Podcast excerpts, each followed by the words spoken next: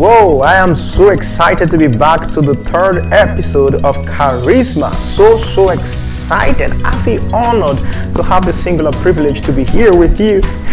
I am here with you, trust me. I am here with you. I can see you right now. All right, so I, ha- I am so excited to see that I have the opportunity to show you how to become a magical personality that people love, respect, and admire. So if you have not listened to the first episode, I suggest you go get it. I have released the first and the second episode. The first episode, we talked about the myth of perfection. In the second episode, we talked about the self-love deception. And here we are on the third episode, which is going to be the last myth that I'm going to talk about in this series. Of course, I have other myths, but for this particular program, I just want to focus on these three. All right. So you you might just want to get those ones so you stay on the same page with me. So in this third episode, I want to talk about the myth of becoming a so as to get something. It's as simple as the sentence because I didn't really know how to put it in simpler English. The myth of becoming a norm so as to get something. So you know that idea that if you want to be, if you want to get this, then you have to be this. Now, it's not always a lie. Most times it's true. But my problem with that myth is that it is half truth. Okay, so uh, what I'm going to be doing today is to talk about the other part of the truth. I'm not saying outrightly that these suggestions or assumptions or opinions are entirely false. I'd be lying to myself if I do that because it's not true. The truth is they are true, but they are just half of the truth. So you need the other half of the truth, and that's why I am here today. So I'll share my experience with you. Many years ago, when I started uh, my public speaking training programs, and I had afro, so I used to carry this large chunk of hair, afro hairstyle, and people would say to me something like, "Responsible people don't carry afro." Now it used to bother me. It used to bother me. I'm like, I don't understand the relationship between responsibility and your hairstyle. Like, how do people really define responsibility? Is it like family responsibility or are they talking about personal hygiene responsibility? Because I don't just get it. But then they give you some examples of CEOs in the bank, you know, people that you really respect and admire, and the truth is, many of these guys don't carry afros. And that is because they never even pay attention to some other responsible guys who carry afro. So, but the point is that many years ago, people used to tell me that if I want to look responsible, I need to cut down my hair. Right? I, I don't know if I still believe that today. I think that's just one part of the truth, right? If if you have a problem, say for instance you're struggling with stage fright, and someone recommended my program to you, and I show up to train you, and I have a very nice afro by the way. Uh, it's not like a scattered kind of afro and I am the guy that will train you and I will get and will help you to get results faster. Trust me, you wouldn't care if my hair is tall or short or whatever. You you want my help, not my hair. You know, so that's the other truth, right? So another point, another part of what I used to see or I used to get when I was coming up in the industry is they say don't be too playful. People will disrespect you if you do. Now, that is half the truth. If you're too playful, people will take you for granted. That's true. People will take you as an unserious person. That is also true.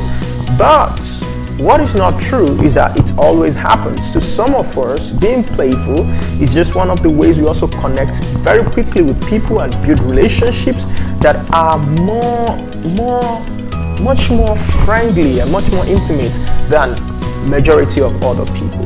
So I think when people bring up this truth, they totally neglect the other part of the truth that being playful is actually a skill. Okay, and it's something that someone can choose to use or can choose not to use, but you don't have to generalize that people who are playful will generally be disrespected. Trust me, I've seen some very successful people who are very, very playful, and if you have sense, you wouldn't disrespect them because you're not respecting them because of how they act or not act. You're respecting them because of who they have become. That is the most important thing. Right? it's like it's like having a, a timeout with your boss. No matter how the joke is, you know your you know your limits because hey, she's your boss or he is your boss.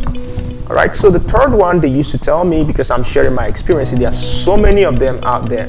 But the ones that have happened to me, the third one is they say something like, "No one will give you a job if you are not living in Lagos," or "No one will give you a job if you're not driving a car," or "No one will give you a job if you're not." You know, people have different assumptions that are just funny. And yeah, sometimes they are true.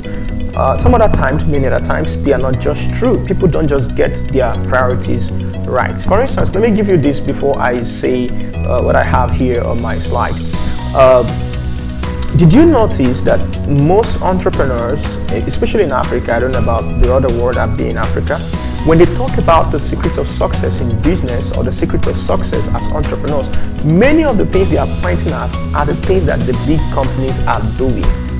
And the assumption is that these big companies were doing this thing when they started, and that was how they got to where they are. Truth is, and I dare you to go and do your research, many of the companies you are mimicking today did not did not do some many of the things they are doing today that you are trying to copy. Facebook did not start the way that many of our tech companies are starting with so many so many things, so many gimmicks out there. They started with something small, something proven, and then they scaled over time the same thing with Samsung. many of the companies we are seeing today didn't even start with the particular product we are seeing today. They started with something entirely different. They saw a market shift and then they jumped at that opportunity. Many of them never had logo until after many years. Many of them never had website until after many years. All right, but today you see people trying to say that if you don't have a website, you're not going to get a job. That is half the truth. It doesn't always happen. Alright, and when someone wants to give you a job, trust me, most times they don't even ask you for your website address. Most times, not always, but most times. Because if they want something to be done, they want something to be done. And it doesn't matter what you write on your website, what they'll be looking for is proof that you can really help them. So here is the truth. The whole truth is that the only compromise that works, okay, the only time that you are allowed to change a part of your core because of uh, your career or something you're pursuing is when that particular part of your life has repeatedly affected you negatively. Either it affected your success or hindered your progress. So here is what I told someone uh, a few months ago when I when the same question of my afro came up. I said, if I if I am bidding for a job and the manager or the CEO of that company says, you know what, Steve, this, this, this particular project or this particular contract is worth, say, 50 million or, or 20 million or even 10 million. And the, the thing now is we are having problem with your hair. We would need you to cut your hair so that all our executive can concentrate and listen to your voice and be able to benefit from the program. I told the guy, I'm going to cut my hair. Why am I going to cut my hair? Because obviously my hair is going to cost me 10 million, right? But the one I don't understand is cutting my hair in anticipation of something that I don't even know when it's coming. Because the point of it is, at the end of cutting the hair, it still doesn't give you the job. It still doesn't bring you the clients because clients don't come because you have or did not have hair. They come because you have results. They come because you've proven yourself. You've worked hard to put yourself out there. And when they come, they want you to give them results. They don't want you to tell them about your lifestyle, unless you're into lifestyle kind of coaching or something like that. Right?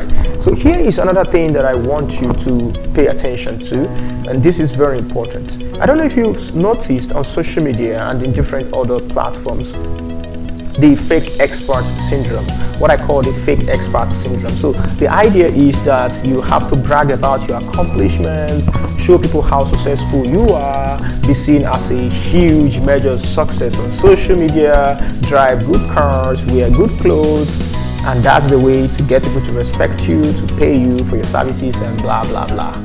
I mean, look at what I'm going to show you now. Look at all the contemporary pastors that are coming up in Nigeria, for instance. The first thing they do is to suit up, right? They wear good suits, classy suits. They come up with iPads, iPhone, and they have these wonderful shoes and they fry their hairs. And when you listen to them, you are disappointed. Now, my problem is not with your dressing or your packaging. My problem is with your content. Give me a good content that is in alignment with your package, I'd be impressed. But give me an impressive package that lacks a good content, I'd be disappointed. I don't really care about your packaging. The most important thing for me is your content. Now, we are not saying that packaging is not important. That would be lie on its own. We're just saying that the strength and energy and amount of money you're investing in packaging could have been invested in content. And if you invest it in content, trust me, even when the packaging is not there, excuse me, even when you don't really look like that that other very expensive person, the truth is it's just a matter of time. People, excuse me, people will realize how great you are and would want to do business with you based on recommendation. So avoid the fake expert syndrome. Package yourself, it's very important. Packaging is very good. But most importantly, focus on what is more important. What is more important is you, is your capability, your skills, your expertise. That, my friend, is what is more important. Now, the next thing I want to say is the truth the next truth that people often ignore is that when people have problems, say for instance, their daughter is dying or their dog is dying, and or they have a sick fellow in the house, and they need they need someone to take care of it. What they need at that time is someone that can get the job done right? They don't care if you're driving a Ferrari. They don't care if you're earning 10 million US dollars on a monthly basis. What they truly want is someone to help them. And how you can do this is to be the person that has the proof, the proof of concept, the proof that what you're doing works. That is what you need. Proof that what you're doing works. That is why in business, in sales and business training that I've done, I tell people that traction is more important than business plan. Because traction shows me that your idea has proof that there is customers. People are already using it. I don't care if they're using it for free i don't care if the number is just 300 or 500 what i want is for you to show me that there are people real people out there who are impressed with your idea and they are already using it that is that to me is far better than giving me a business plan that I knew you probably hired someone to write for you and speak a lot, a lot of impressive grammar that you will never even use. Okay, so what you should focus on is trying to solve people's problem and to demonstrate that you can solve people's problem. And sometimes the truth is you also need a little compromise to prove yourself. And how here is how this works. Sometimes you need to compromise. Okay, so these clients, you know, uh, they are not that religious or they are very religious, and so you have to just blend in as one of them just to get the contract. It's just a compromise, okay? Of course, you're going to come to a point in your life where you don't work with people who don't align with you. But when you're still starting, sometimes a little compromise, I know why I'm saying a little compromise because there is a way too way too far way to go about it. A little compromise might just be cool, right? A little reduction in price, a little uh, forgiveness, a little letting go of certain things and not being bothered about maybe this person's this or this person's that might just be what you need to prove yourself. So here is a point again in the myth of becoming a norm so as to get something. The point is you don't always have to compromise to get something. And you don't have to you don't have to focus on the external things, the impressive things, the the paparazzi, right? It doesn't always sell. I didn't say it doesn't sell. I said it doesn't always sell. That if I had a choice to choose paparazzi and to choose content, always, I will always choose content because I know that content will bring me more results and more money that I will use to feed and fuel my paparazzi.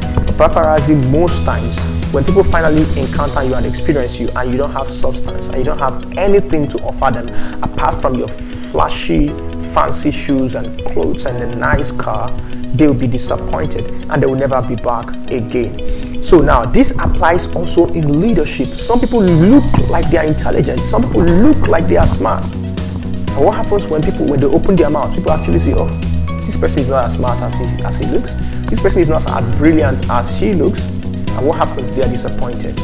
So if you come into a leadership position where you need permission to lead people or you want to lead people to a place, you might just want to focus on being instead of looking. Be the smart guy. Be the, the understanding guy. Be the guy that has real knowledge instead of looking like that. So I've come to the end of the three myths that people have regarding attraction, power, and influence. As you know, you have the power to create attraction. You might not be beautiful, but you can create attraction. Attraction is different from beauty. Beauty is something that comes through certain elements, uh, some of which can be naturally endowed. But attraction is a is an approach. Attraction is a tactic. Attraction is a strategy. It is something anyone can do. Let me ask you this. Have you ever seen someone who is beautiful but she's not attractive? Again, have you ever seen someone who is attractive but she's not that beautiful? I want you to think about that. You can be attractive even though you're not that beautiful. It's a matter of understanding where your power lies.